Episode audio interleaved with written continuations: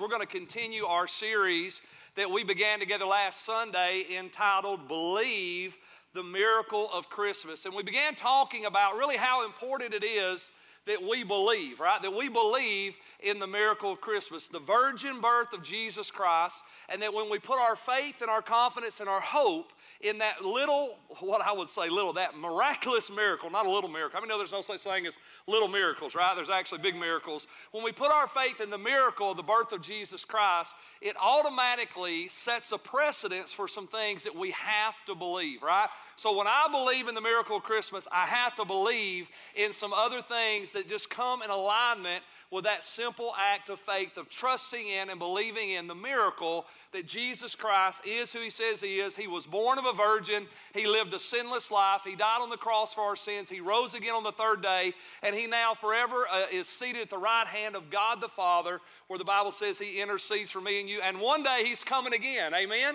And uh, so when we believe in that miracle Christmas, all of a sudden some amazing things begin to happen. So if you got your Bibles, we're going to look in Luke chapter 1. And I shared last Sunday that we're going to kind of take a spiritual journey uh, through the Christmas story from the Bible. We're going to look at some of the different excerpts of the story of the birth of Jesus Christ.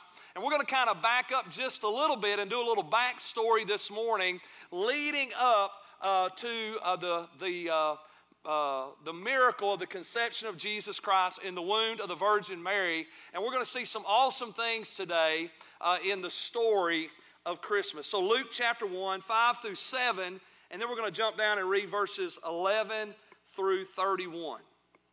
So the Bible says this When Herod was king of Judea, there was a Jewish priest named Zachariah, and he was a member of the priestly order of Abijah, and his wife Elizabeth was also from the priestly line of Aaron. Zachariah and Elizabeth were righteous in God's eyes, careful to obey all the Lord's commands and regulations. And they had no children because Elizabeth was unable to conceive, and they were both very old. Verse 11 says, when Zach, While Zachariah was in the sanctuary, an angel of the Lord appeared to him, standing to the right of the incense altar. And Zachariah was shaken and overwhelmed with fear when he saw him. But the angel said, Do not be afraid, Zachariah, for God has heard your prayer. Your wife Elizabeth will give you a son, and you're to name him John. You will have great joy and gladness, and many will rejoice at his birth. For he will be great in the eyes of the Lord. He must never touch wine or other alcoholic drinks and he will be filled with the Holy Spirit even before his birth. And he will turn many Israelites to the Lord their God. And he will be a man with the spirit and the power of Elijah. He will prepare the people for the coming of the Lord. He will turn the hearts of the fathers to their children, and he will cause those who are rebellious to accept the wisdom of the godly. And Zechariah said to the angel, How can I be sure that this will happen? I'm an old man now, and my wife is also well along in years. And then the angel said, I am Gabriel. I stand in the very presence of God, and it is He who sent me to bring you this good news. But now, since you didn't believe what I said, you will be silent and unable to speak until the child is born. For my words will certainly be fulfilled at the proper time. I want to stop right there for just a second. I want to interject something uh, that I really felt like the Holy Spirit quickened in my heart, and that's simply this. I want you to recognize from this story that when we refuse to believe what God says, unbelief silences us. Unbelief silences us. Zechariah did not believe the report that the angel gave, and because of that, the Bible says he was silenced until John the Baptist would be born. And I want you to understand that I really believe we've had a silent church for a long time. That we've had a silent church. What do I mean by that? I simply mean that there are, there are too many Christians that are remaining silent. And I believe we're silent because we don't believe.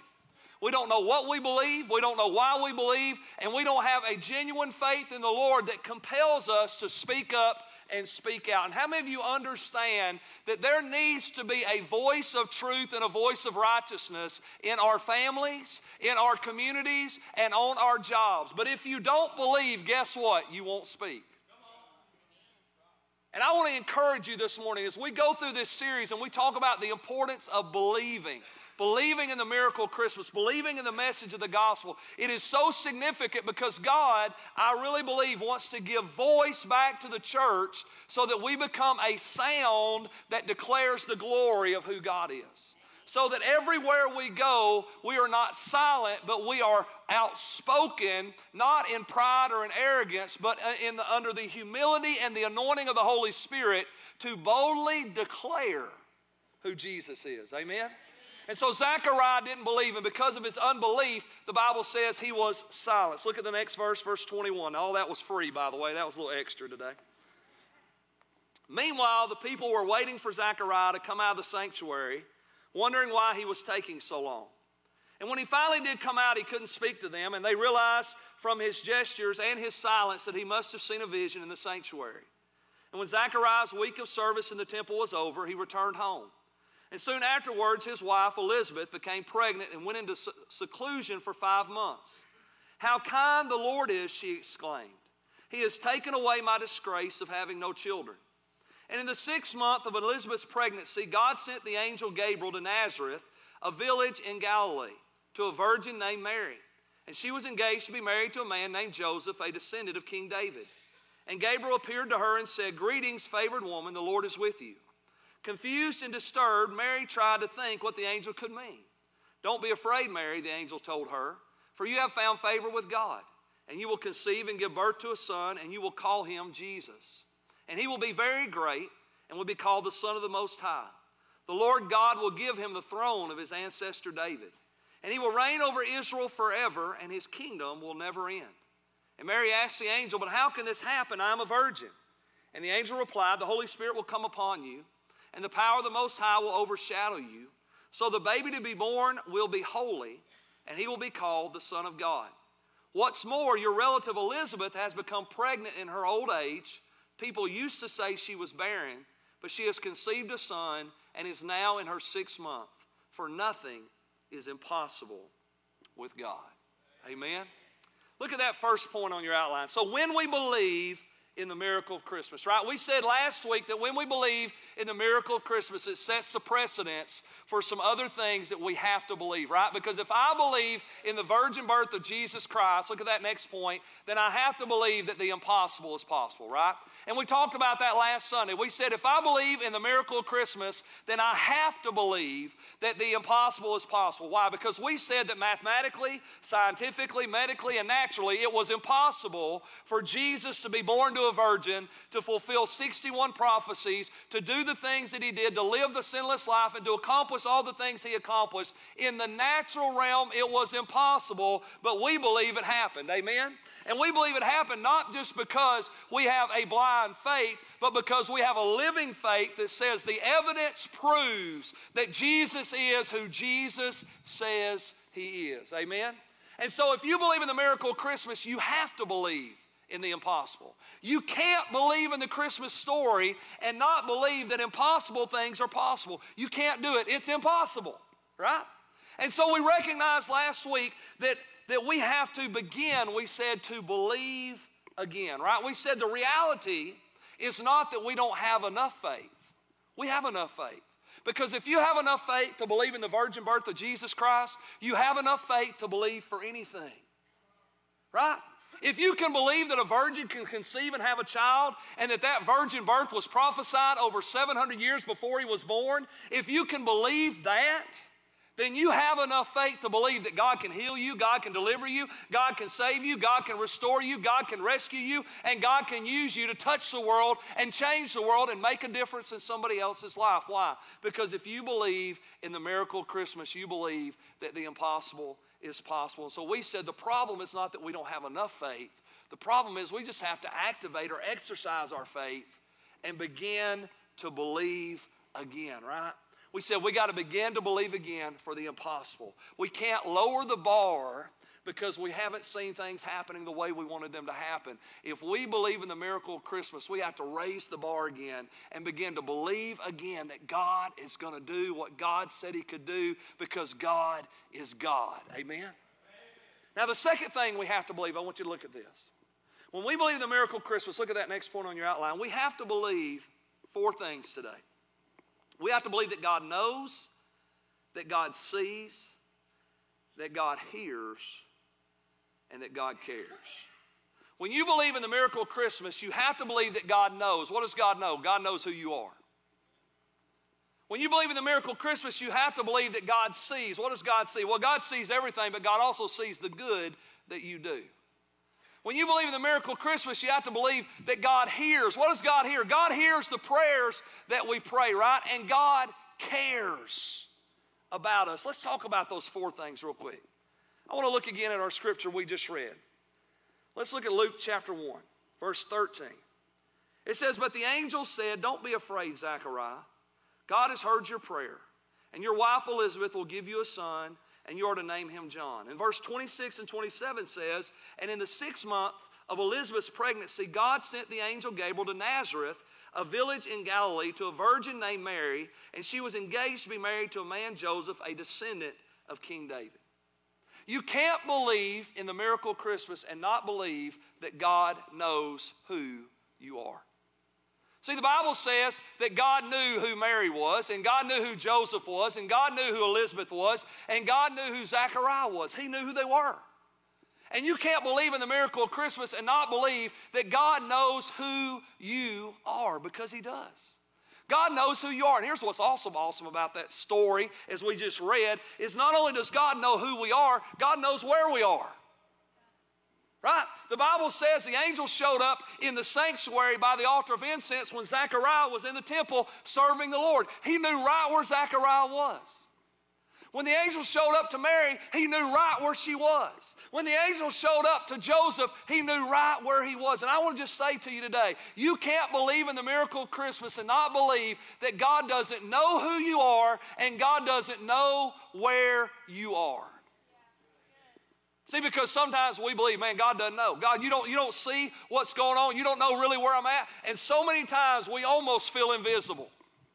We almost feel like we don't matter. We almost feel like we're going through this life and we're in this little vacuum all by ourselves and we're just struggling and we're just fighting and we're just doing all the things we know to do to get through another day. And it seems like God doesn't even know that I exist. But I want to promise you today that if you believe in the miracle of Christmas, you have to believe that God knows who you are. Because let me just say this to you today. One of the challenges we have as New Testament Christians is that we are familiar with the stories of the Bible and we just automatically know people in the Bible, right? And so we've heard about Zechariah, we've heard about Elizabeth, we've definitely heard about the Virgin Mary, and we've heard about Joseph. But let me just tell you this before the Virgin Mary had a statue of herself in every Catholic church on the planet, She was just a virgin in a little town that nobody knew her name. And before Joseph became the father of Jesus, the Son of God, he was Joe the carpenter that you called when there was something broke at your house. In other words, Joseph was the Mike Shaw of Liberty Church.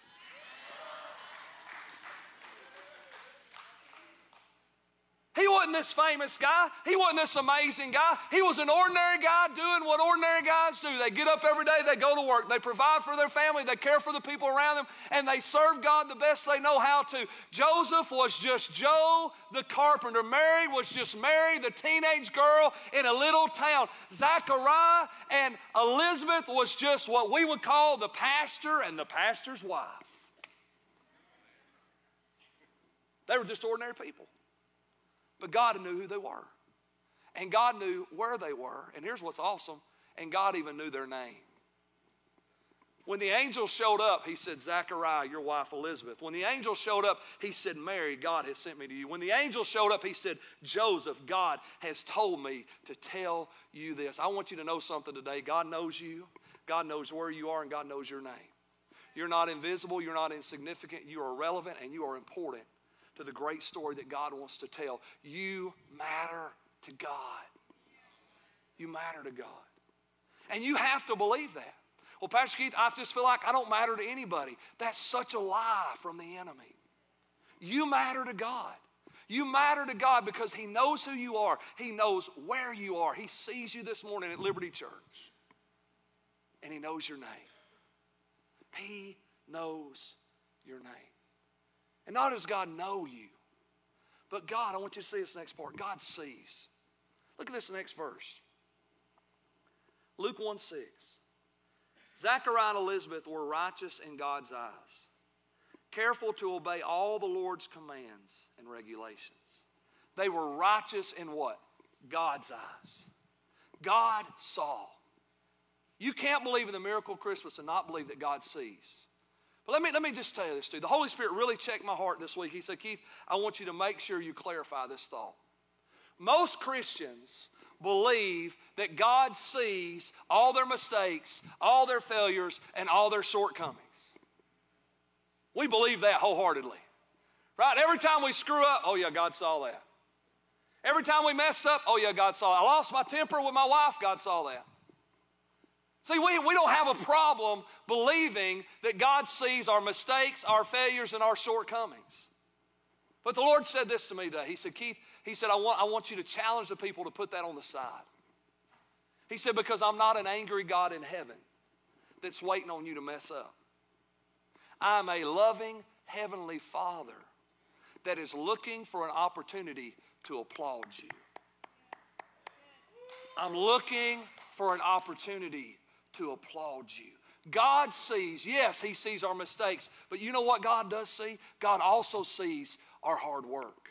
God also sees our faithfulness. God also sees the compassion and the care and the little acts of kindness. God also sees the little things that you do. And you know what? So many times in our world, we feel like, man, I'm doing all this stuff and I'm doing all this stuff and I'm doing all this stuff, and nobody sees and nobody cares and nobody ever says thank you. I want you to understand God sees every thing that you do. He sees the good that he, you do. He sees the sacrifice that you made. He sees the tears that you have shed as you have prayed. He sees the determination and the perseverance. He's not looking for your faults and your failures. He is looking for reasons to applaud you because God sees who you are and He sees the good that you do. One of my favorite stories, and I've told it several times, but I just love the story. I'm going to tell it again today. Y'all just bear with me, okay? Joel Osteen's dad, his name was John Osteen. He started Lakewood Church out in Houston, Texas. And John Osteen tells this story. He said years ago, eh, they were pastoring the church and God was doing some great things. And he said one of his elders had a son who was playing high school football. And he said every week for the first five, six weeks of the season, he'd just come in and talking about how great his son was, how great his son was, how great his son was. And he said, so finally, one Friday night, he got to go to the football stadium with the elder in his church to watch his son who was playing quarterback in the football game that night. And he said, I'll never forget, I was sitting there next to that dad. He was so proud. He'd been talking his son up. He said his son got down behind the center on the first play of the game. He said, Hud, he took the ball, he took one step back to the right, he took one step back to the left, and he got sacked and lost three yards. He said, I thought to myself, oh my gosh, what am I going to say? This guy spent the last six weeks bragging on his son. That was the worst thing I've ever seen in my life. He said, While I was sitting there wondering what was I going to say to this elder, he said, About that time, that dad elbowed me. And he said, John, did you see those two good moves? Did you see those two good moves? I want to tell you something. God's not up in heaven looking at the fact that you lost three yards. God's up in heaven saying, Man, did you see those two good moves? Did you see those two good moves? Did you see that care that he showed? Did you see that compassion that they gave? Did you see that love that they shared? Did you see that gift that they gave? Did you see those good moves? That's the God we serve. And God sees the good that you're doing. And we need to believe that. We need to believe that God sees the good. The third thing I want you to see is not only does God know us, not only does God see, but God hears. Look at that next scripture, Luke 1 13. But the angel said, Don't be afraid, Zechariah. God has heard your prayer. And your wife Elizabeth will give you a son, and you are to name him John. John here is John the Baptist, in case you didn't know that. And he says, God has heard your prayer. You can't believe in the miracle of Christmas and not believe in answered prayer. Because the story of Christmas is, is wrapped up in the fact that John the Baptist, who was the forerunner of Jesus Christ, who was the last Old Testament prophet, who was the one who was going to prepare the way for Jesus Christ, who was the fulfillment of prophecy because Elijah had to come before Jesus could be born, right? John the Baptist was the result of answered prayer. And there is no Christmas story if God doesn't hear prayers. There is no Christmas miracle if God doesn't answer prayer. There is no story of the virgin birth if God doesn't answer prayers. If you believe in the miracle of Christmas, you have to believe that God hears when we pray. Well, Pastor Keith, I've been praying for a long time, a long time, a long, long time, and nothing has happened. Well, join the club. Join the club, right? Zachariah and Elizabeth. The Bible doesn't tell us exactly how old they were, but the Bible says that they were old. Now, when the Bible calls you old, how many know you're old? They were old, right? They were old, and they had been trying their entire married life to have children. Because in the culture that Elizabeth and, and, and Zachariah lived, for a woman not to have a child was a shame and a disgrace. Many times they were even considered to be cursed by God if you couldn't have children. And so, since the moment they got married, they tried to conceive and they tried to conceive and they tried to conceive and they prayed and they tried and they prayed and they tried and they prayed and they tried and they prayed and they tried and years went by. And then one day an angel shows up and says, God's heard your prayer. Now, if you go back to the book of Daniel, you find out something interesting. An angel shows up to Daniel after 21 days that he'd been praying. And you know what the angel said to Daniel? He said, From the first time you prayed, God sent me. From the first day you cried out, God began to release the answer. And this is what the Lord just quickened in my heart I want to share with you today. Delay is not denial, and this is what I want you to hear. Delay is not denial, but the Lord said this. He said, Keith, many times the delay is a divine setup. Because Ephesians 3:20 says this. Now unto him who is able to do exceedingly abundantly above all that we can ask or think. One translation says ask or even imagine. God is able to do exceedingly abundantly above all that we can ask or imagine. And that's what he did with Zachariah and Elizabeth. They were asking for a son, but you know what God gave them? He gave them a prophet.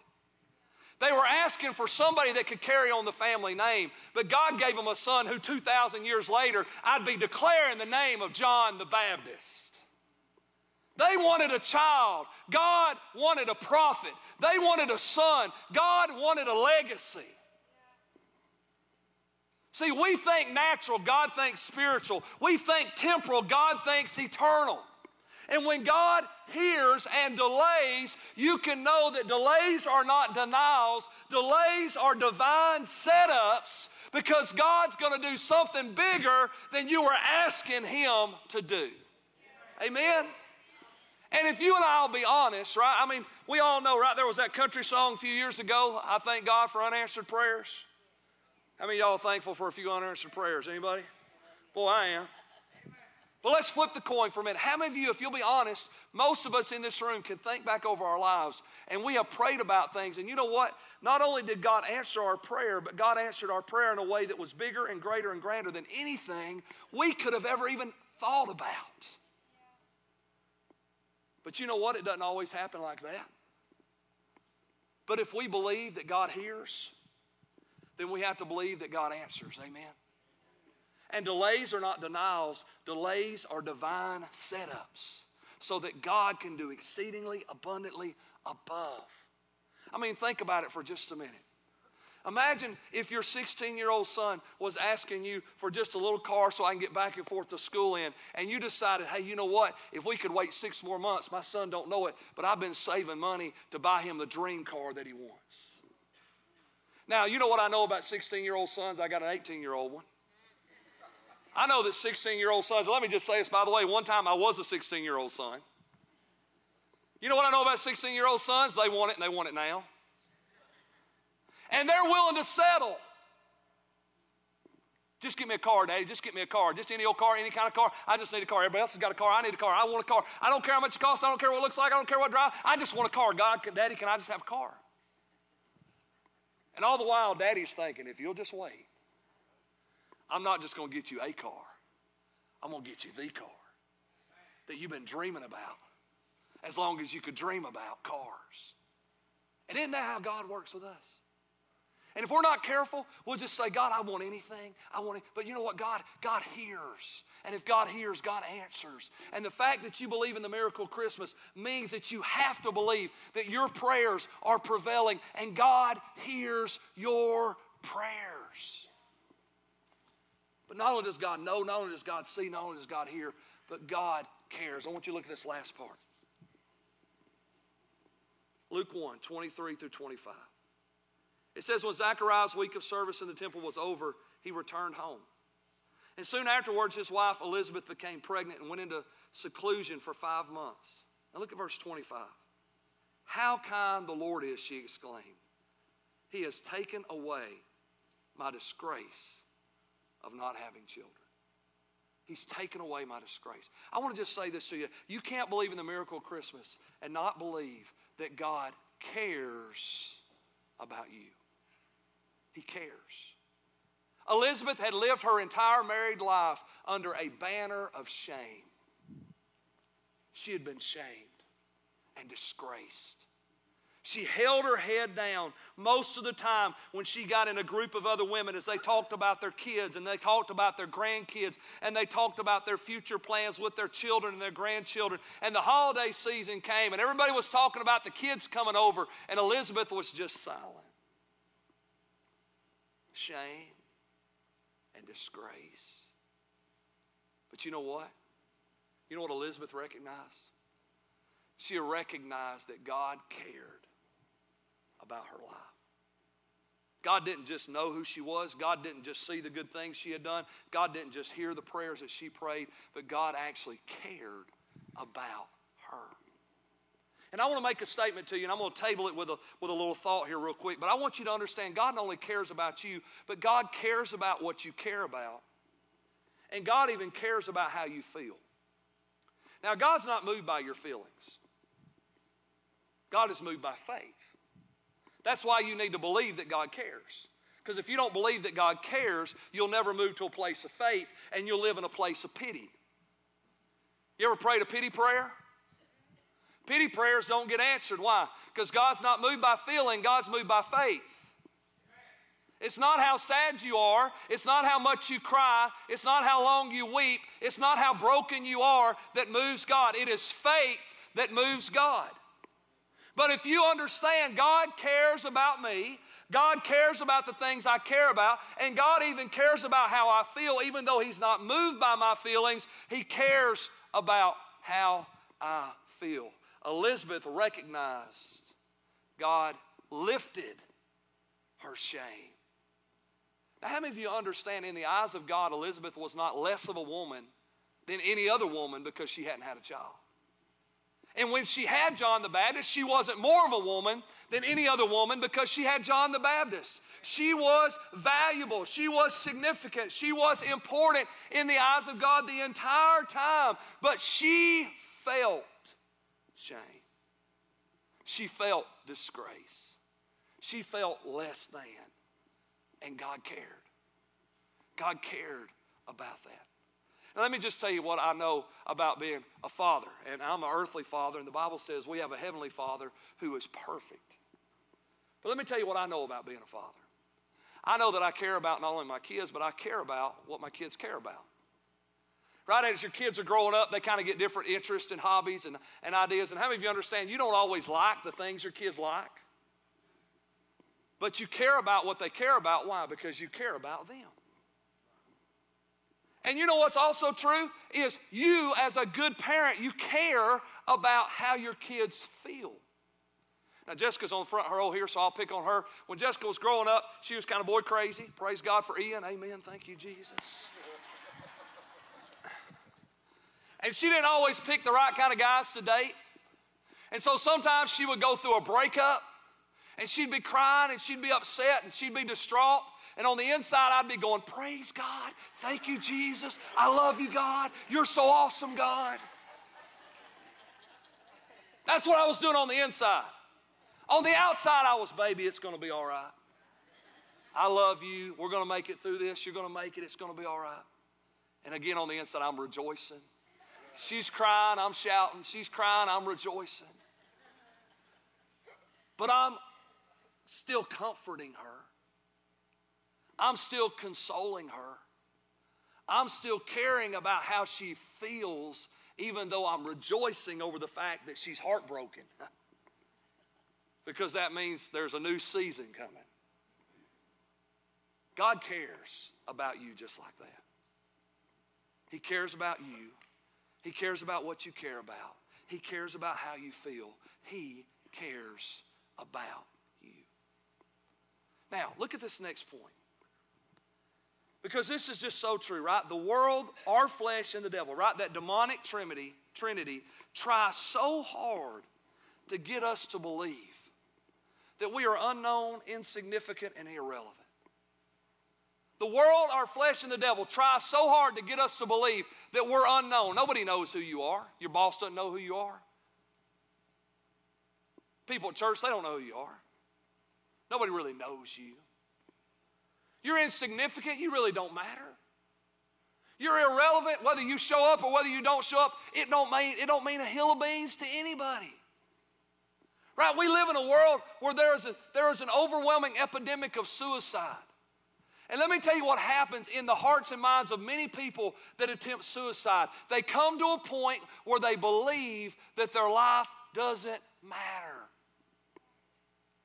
And then the devil says, and they'll even be better off without you because you're just a burden that people have to bear. The world, the flesh, and the devil work so hard to get us to think that we're unknown, we're insignificant, and we're irrelevant. In other words, the devil wants you to believe that you just don't matter. You're not really that important. What you think, what you say, who you are, how you live, it really just doesn't matter. Because this is what the devil knows. He knows if he can, if he can get you to believe that you don't matter, that what you do, what you say, how you live is really irrelevant, then he will deceive you into living a self destructive life that will disconnect you from the love and care and compassion of God. Have you ever tried to hug somebody that didn't want to hug? You ever tried to love somebody that didn't want you to love on them? You ever tried to help somebody that didn't want help? When we believe the lie that we don't matter, we pull back from God and we become that person. God tries to love us and we push him back. God tries to help us and we push him back. God tries to care for us and we push him back. Why? Because it is that lie and that deception of the enemy that causes us to pull away from a God who knows, a God who sees, a God who hears, and a God who cares about us. Now look at that last point on your outline. So when we believe, right, when we believe in the miracle of Christmas, we have to believe, right, four things. We have to believe that God knows our name. Jeremiah 1 5. God says to Jeremiah, Before I formed you in the womb, I knew you. Before you were born, I sanctified you, and I ordained you a prophet to the nations. Before I formed you, I knew you. God knows who you are. God knows where you are. And God knows your name. You matter to God. Your neighbor might forget your name. Your coworkers might forget your name. The usher might forget your name. I might forget your name. But God always knows your name. And He knows where you are, and He knows who you are, and He knows that you matter to Him. You matter. God knows your name. And if I believe in the miracle of Christmas, I have to believe that. Why? Because the stories that make up the Christmas story are impossible to happen if God doesn't know our names. The second thing, right? We have to believe that God sees our good works. I love 1 Corinthians 15 58. It says, Therefore, my beloved brethren, be steadfast, immovable, always abounding in the work of the Lord, knowing that your labor is not in vain in the Lord. Be steadfast, immovable, always abounding.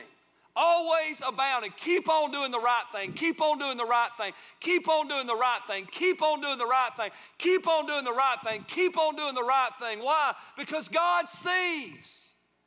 God sees your good works. God sees your effort. God sees your sacrifice. God sees your commitment. God sees your determination. God sees your endurance. God sees all that you're doing. And the Bible says it's never in vain. It's never vain. Well, Pastor Keith, I've been doing the right thing for a long time and bad things are still happening. Let me tell you a revelation here today.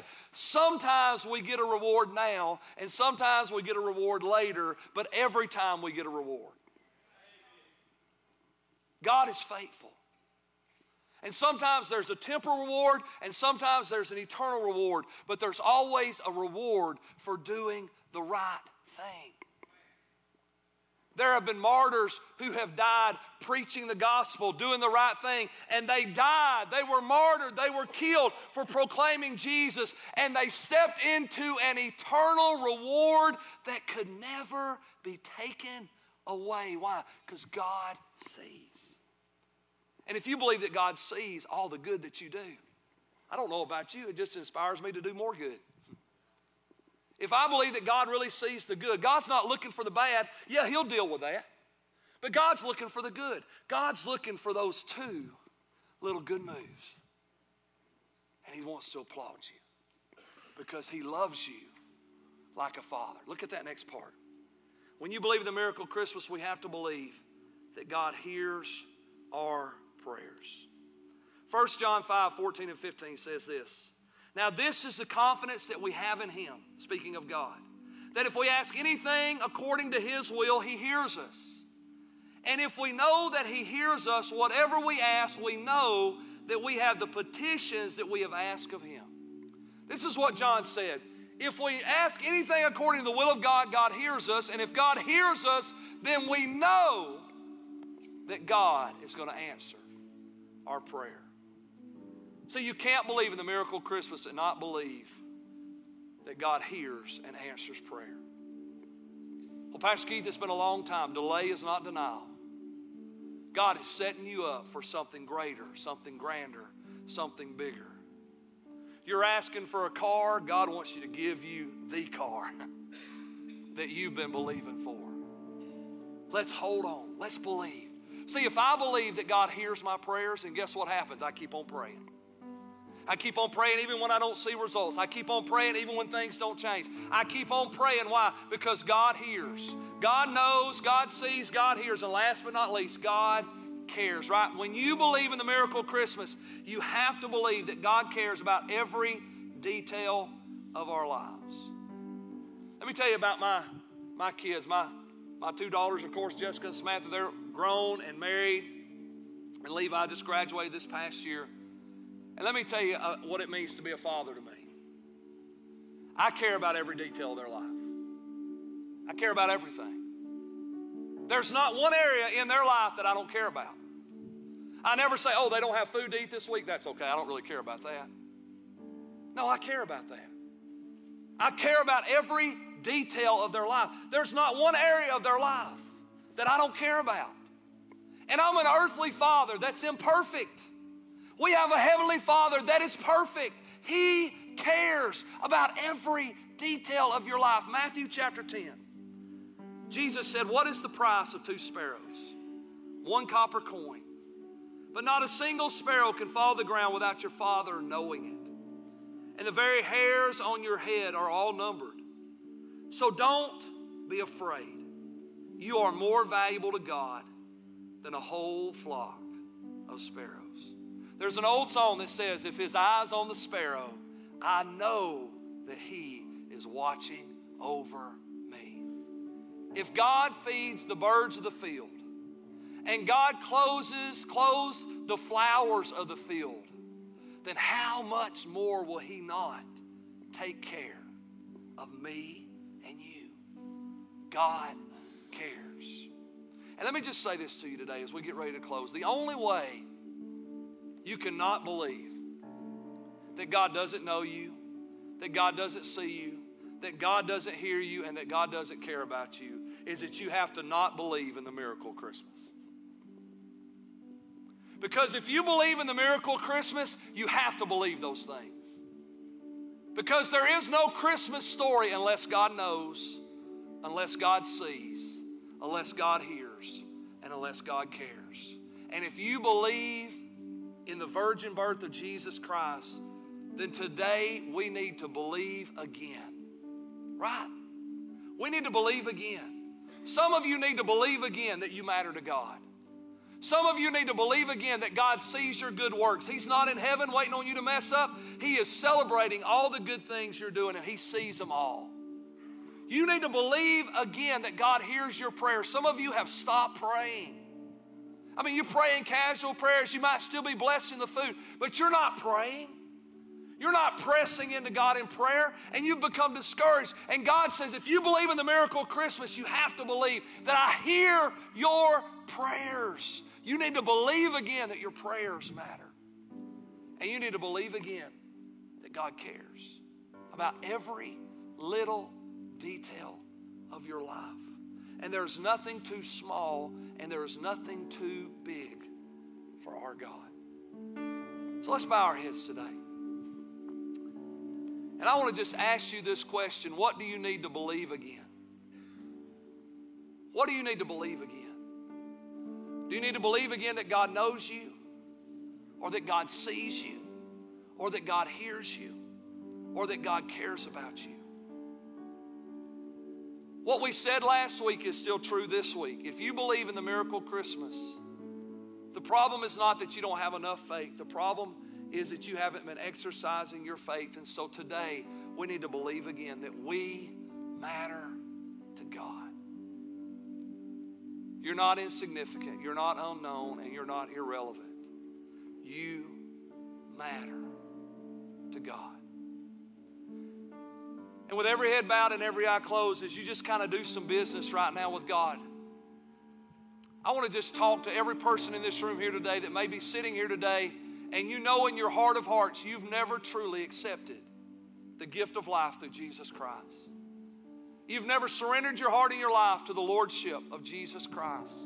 You've never embraced by faith the gift of life that God offers through His Son. The Bible calls it being saved or being born again. It really is as simple as believing in your heart and confessing in your mouth with your mouth that Jesus Christ is Lord and saying, God, from this day forward, I'm going to follow you. I believe that Jesus was born of a virgin lived a perfect life, died on the cross for my sins, rose again so that I could be forgiven and free and have eternal life in a wonderful place called heaven. And I want to believe in Jesus today as my Lord and Savior.